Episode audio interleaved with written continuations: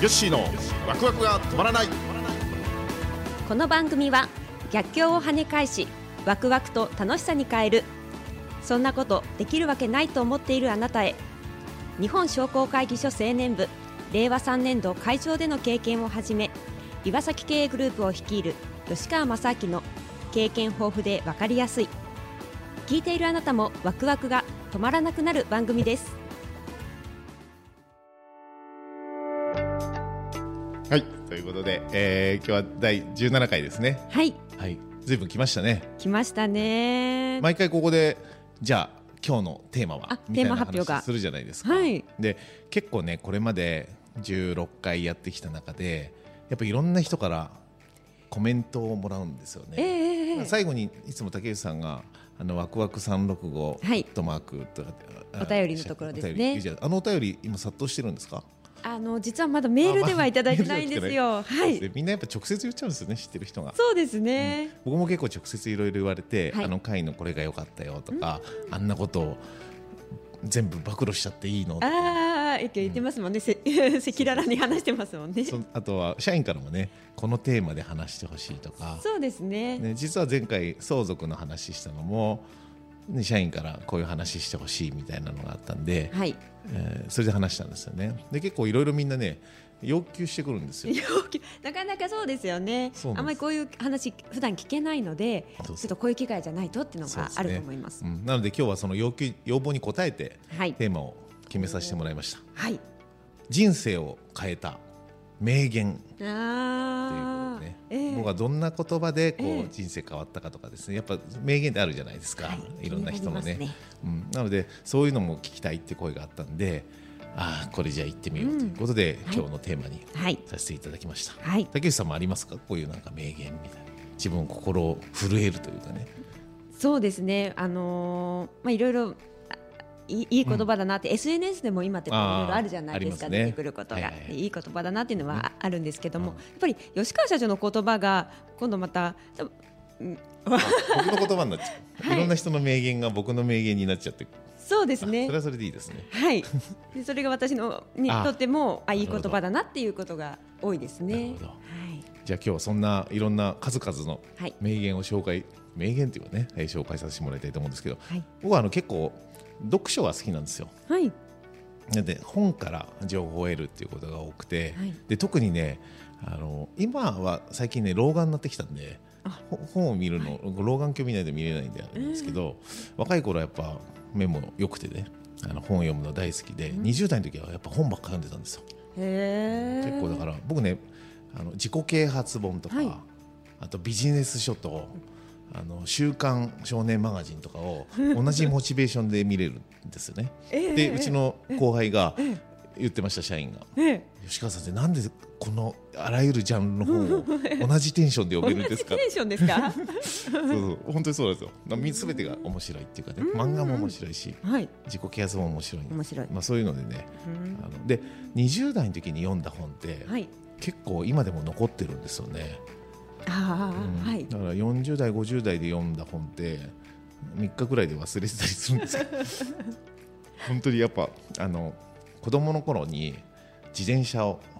のこう覚えたことって、はいはいはい大人になっても乗れるんですよねああその感覚でそうすそうねそう、はいだからやっぱ小さい頃に覚えたものっていうのは、大人になってもずっと残ってるっていうのをよく聞いたことあって、あのこう社会人としての子供じゃないですか20代ってまだまだ、はいだから吸収力があるんですねいろんなええ新しい情報とか、だからそういう自己啓発系の本とか何かこう人生に影響を与えるようないい人の言葉とか本とかね多分はい20代で読むと、あのずっと入ってくるんじゃないかなうーんだから僕今ね若い人たちに本読め本読めって言うんですよ、えええええだからえ絶対それが変わるってそうですね、で僕はね20代の時にいろんな本読んだ中で一番最初に読んで感銘を受けた本があのナンバーワン理論っていうね西田文夫さんっていうね、はいえー人の本なんですよはいだからもうあこの方ってあのーなんですかオリンピック選手とか甲子園行ったような高校野球チームとか、はいあとプロ野球チームもそうかなそういうところのメンタルこう指導とかをね、はいえーした実績がある人なんですよえええね。えええだからよく駒台苫小牧とか知ってますマーク、はい、マーク、マーク、はい、田中マ花ーク巻ですね。東、大谷君とかあ菊池雄星君とかね、ああいう人たちがいた大学高校の指導もしてたらしいんですよ、あといつのオリンピックでしたかねソフトボールが金メダル取った時のねああ、ええええええ。でみんなね優勝した時にみんな集まって1のポーズするじゃないですかああ、そのイメージあります。みんなでわーって。 1ポーズ出してるところのほとんどはそのここの指導を受けた人たちみたいですよ、へえ。そんなことを聞いたことあります、ええ。だからこうなんていうんですかね真のプラス思考とかはい。あのそのプラス発想とプラス思考をどうやって持つかでその脳科学と心理学をベースにその解説してる本なんですね。うんただからただ何でもプラス発想がいいよとかそういうことじゃなくてそれが脳にどういう影響を与えるかとか、はいもうそういうことをこうし説明した解説本であのすごいなんかしっくりきたというかねええええ。でそれ以来僕それ以来かどうかもともとだったか分かんないですけど基本プラス発想。はい。なんですね私妻にも時々ムカつくぐらいプラス思考だったんだけどね なんでそんなにプラス思考な んだそそのプラス思考がたまたまに腹が立つとかいう そうそう言われるでもあのそういうとこですねだからまあワクワクって言葉ももしかしたら、はいそういうベースの中から生まれてきた言葉かもしれないやっぱ何でもそうですけど正しいことより楽しいああ、こはいと。をするっていうかね、ええだから自分がワクワクするかどうかとか,、なんかそういうのを判断基準にするっていうのはね、えーだからその時の西田文夫さんのあの本っていうのは別別に西田さんって方を知ってたわけでも何でもなくて、はいなんですけども、まあ、たまたまね、えーその初めて読んだ本がずっと残ってて、それはい今となってはいまだにロングセラーというかね今でも売れてる本ででしかもそこの株式会社サンリっていう方のあの講演会を先日そうなんでうすちよのね。実は。は50い。周年でもね、はいえー呼んでしていただいて、まあ、そんなこの50代になってご縁をねまたそういった会社といただくことがあったっていうのは、まあ、これも運命かななんて、すごいですねはい、うん思いましたけども、まあ、20代の時はねそのものがすごい強かったかなと思いますね。であとはあの船井幸雄さんってはい。ご存知ですよね船井総合研究所のあの、しえー創業者ですかコンサルタント会社で初めて上場した会社だと思うんですけどもその方の船井幸雄さんの本っていうのはね僕多分30冊ぐらい読んでますかねへもうねあの大体同じこと書いてあるんですよえ。三十冊も読めばね。 30冊読んでくるうんんでうすんよそうえうん、でもその中のあのこれ船井さんの言葉なのかは正直僕も分かんないんですいろんな方も言ってるんであれですけどもあの世の中に起こる全ての出来事が必要であり必然でありベストのタイミングで起こるんだと要はその必要必然ベストっていう言葉ですねえはい。これもね僕あのえっ、といつだろう令和2年度のね全国大会福井の鯖江でやった全国大会の時にね次年度会長スピーチの時にはい。この船井幸雄ええ。先生の言葉をねスピーチで喋ってるんですよ、ええ。まあ、まさにコロナ真っ最中じゃないですかはい。だからその時にもあの世の中に起こるすべての出来事は必要必然ベストだ、はい必ベストのタイミングが起こるんだとえ何かええ我々に試練を与えてくれるええ。で乗り越えられない試練は決してないとだから、えー次年度のこの YG 活動ではそういったことを全て受け入れて、えー活動していくみたいなね、ええなんかそんな話を、えーしましたね。だからまあ船井先生のその言葉でなんかこう苦難というかね自分自身に苦難が降りかかってきてもあのなんですかねこれはなんなんで自分に今起きてるんだろう、はいみたいな。はい。なんかそういうどっちかというと客観的にもう一度自分を見るというかねああ、はい。もうなんだよみたいなええなんかそういう感じじゃなくて、今こんな大変なことが自分に起こってるってことははあ。何かあるなみたいなええね、えなえ。んかそういう自分に足りないものは何なのかとかああ。でなぜ今来たんだろうみたいなねええ。なんかそういうのをちょっと冷静にええ考えるっていうねだえからそういうベースをもらえたというかねはあうなぎ先生のその言葉っていうのはええ結構いまだにずーっと残ってますね。ええじゃあちょっとこう苦しい時というか社長にとってあのー、そうそう時こそちょっと俯瞰的に見るということなんですね。うんだからあの成長痛っていう言葉もねああはいのよく言う、ね、聞く言葉ですけども,、ええもうそその筋肉痛もねあの筋肉痛って心地いいじゃないですかあ最初これからはきついですけどね俺の筋肉が、ええみたいなね最近筋筋トレ結構やってるんでもう筋肉痛になるとちょっともうここの筋肉痛を乗り越えた先にはどんな筋肉が待ってるんだろうみたいななんかそういうちょっとワクええワク感がええええええだから成長痛っていうのも、えなんか苦しい時に何か自分に、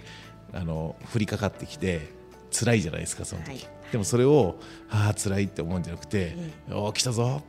成長痛来たぞみたいな、ね本当、この先には何があええるんだろうみたいなね、やっぱそういうふうに、ええこう何でもプラスに転換してて、やっていくっていうのが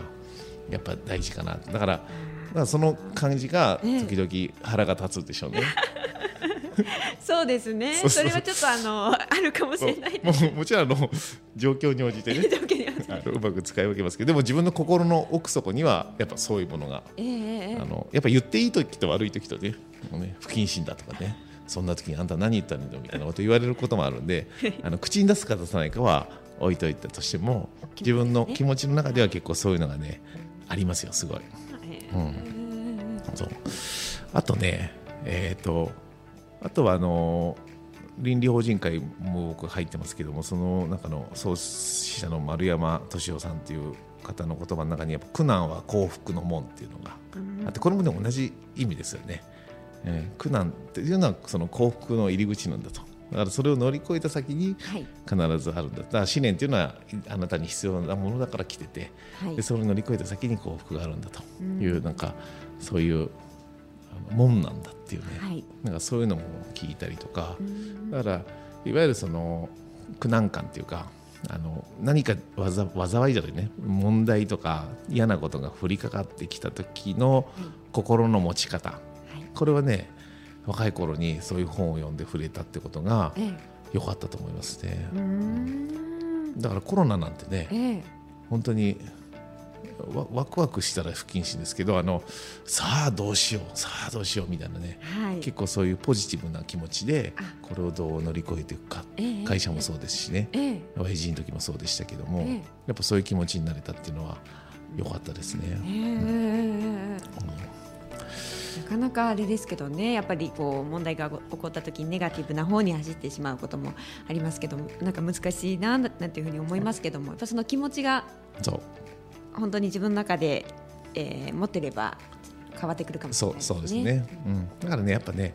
その研修とかはい本読むとかそういうのってやっぱ大事ですよね。えええええええ僕も結構そういうので自分自身がこう影響を受けたり、えはい、ね、アチーブメントさんの研修なんかはもい結構ね、えー 30, 30代40代になってからかな受けてますけどもやっぱあの時の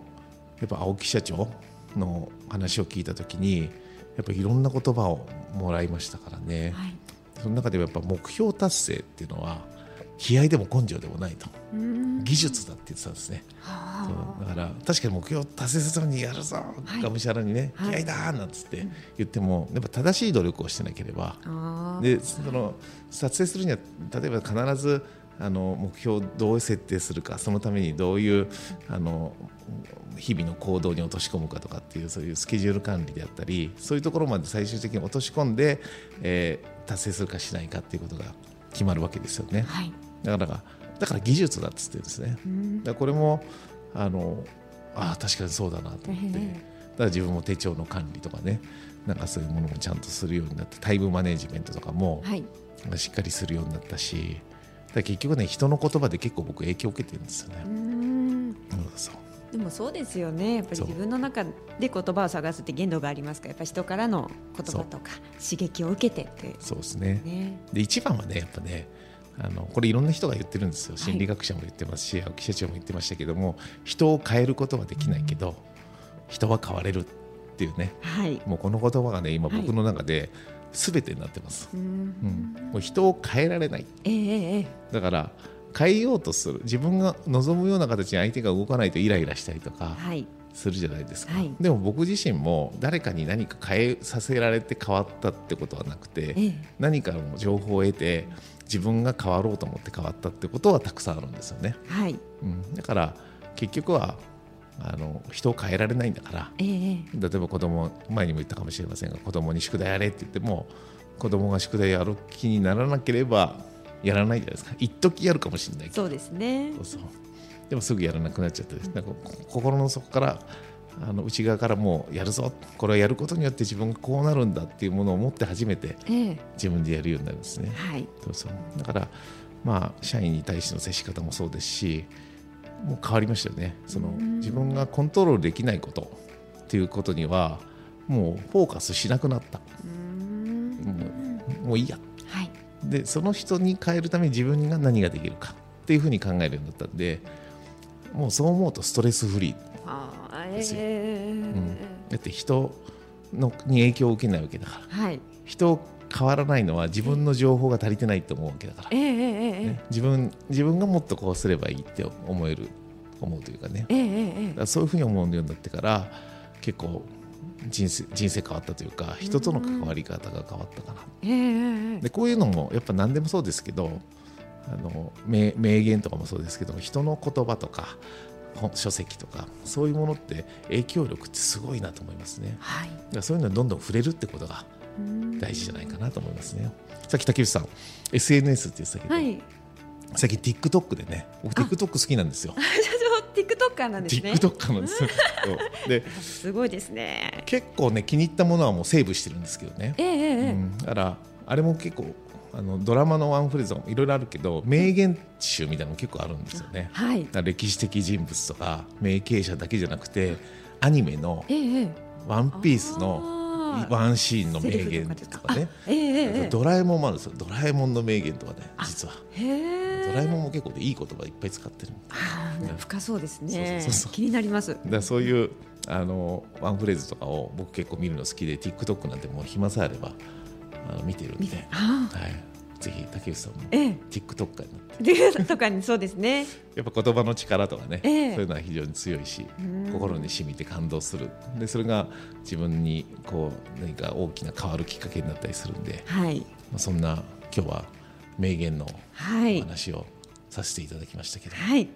これね10分いかないと思ったんですええええええあれ結構結果どうでしょう。結構いきましたね、17分ぐらい十七分ぐらい行きましたね。 はい。持ちました。はい、はいありがとうございました。はい、それではあの番組では、えー皆様からのお便りですとか、あとはこんなテーマで聞きたいよなんていうことのテーマも募集しております。アドレスはわくわく三六五アットマークタックスハイフン岩崎ドットコムまでお願いいたします。はい、もうメールでいただけるとね、そのメールの題材を取り上げて次のテーマになったりしますんでね、そうなんですよ。ぜひあのメールでいただけるとありがたいですね。はい。はい、ということで、はい、じゃあまた次回皆様にお会いできるのを楽しみにします。はいはい、それではさようなら。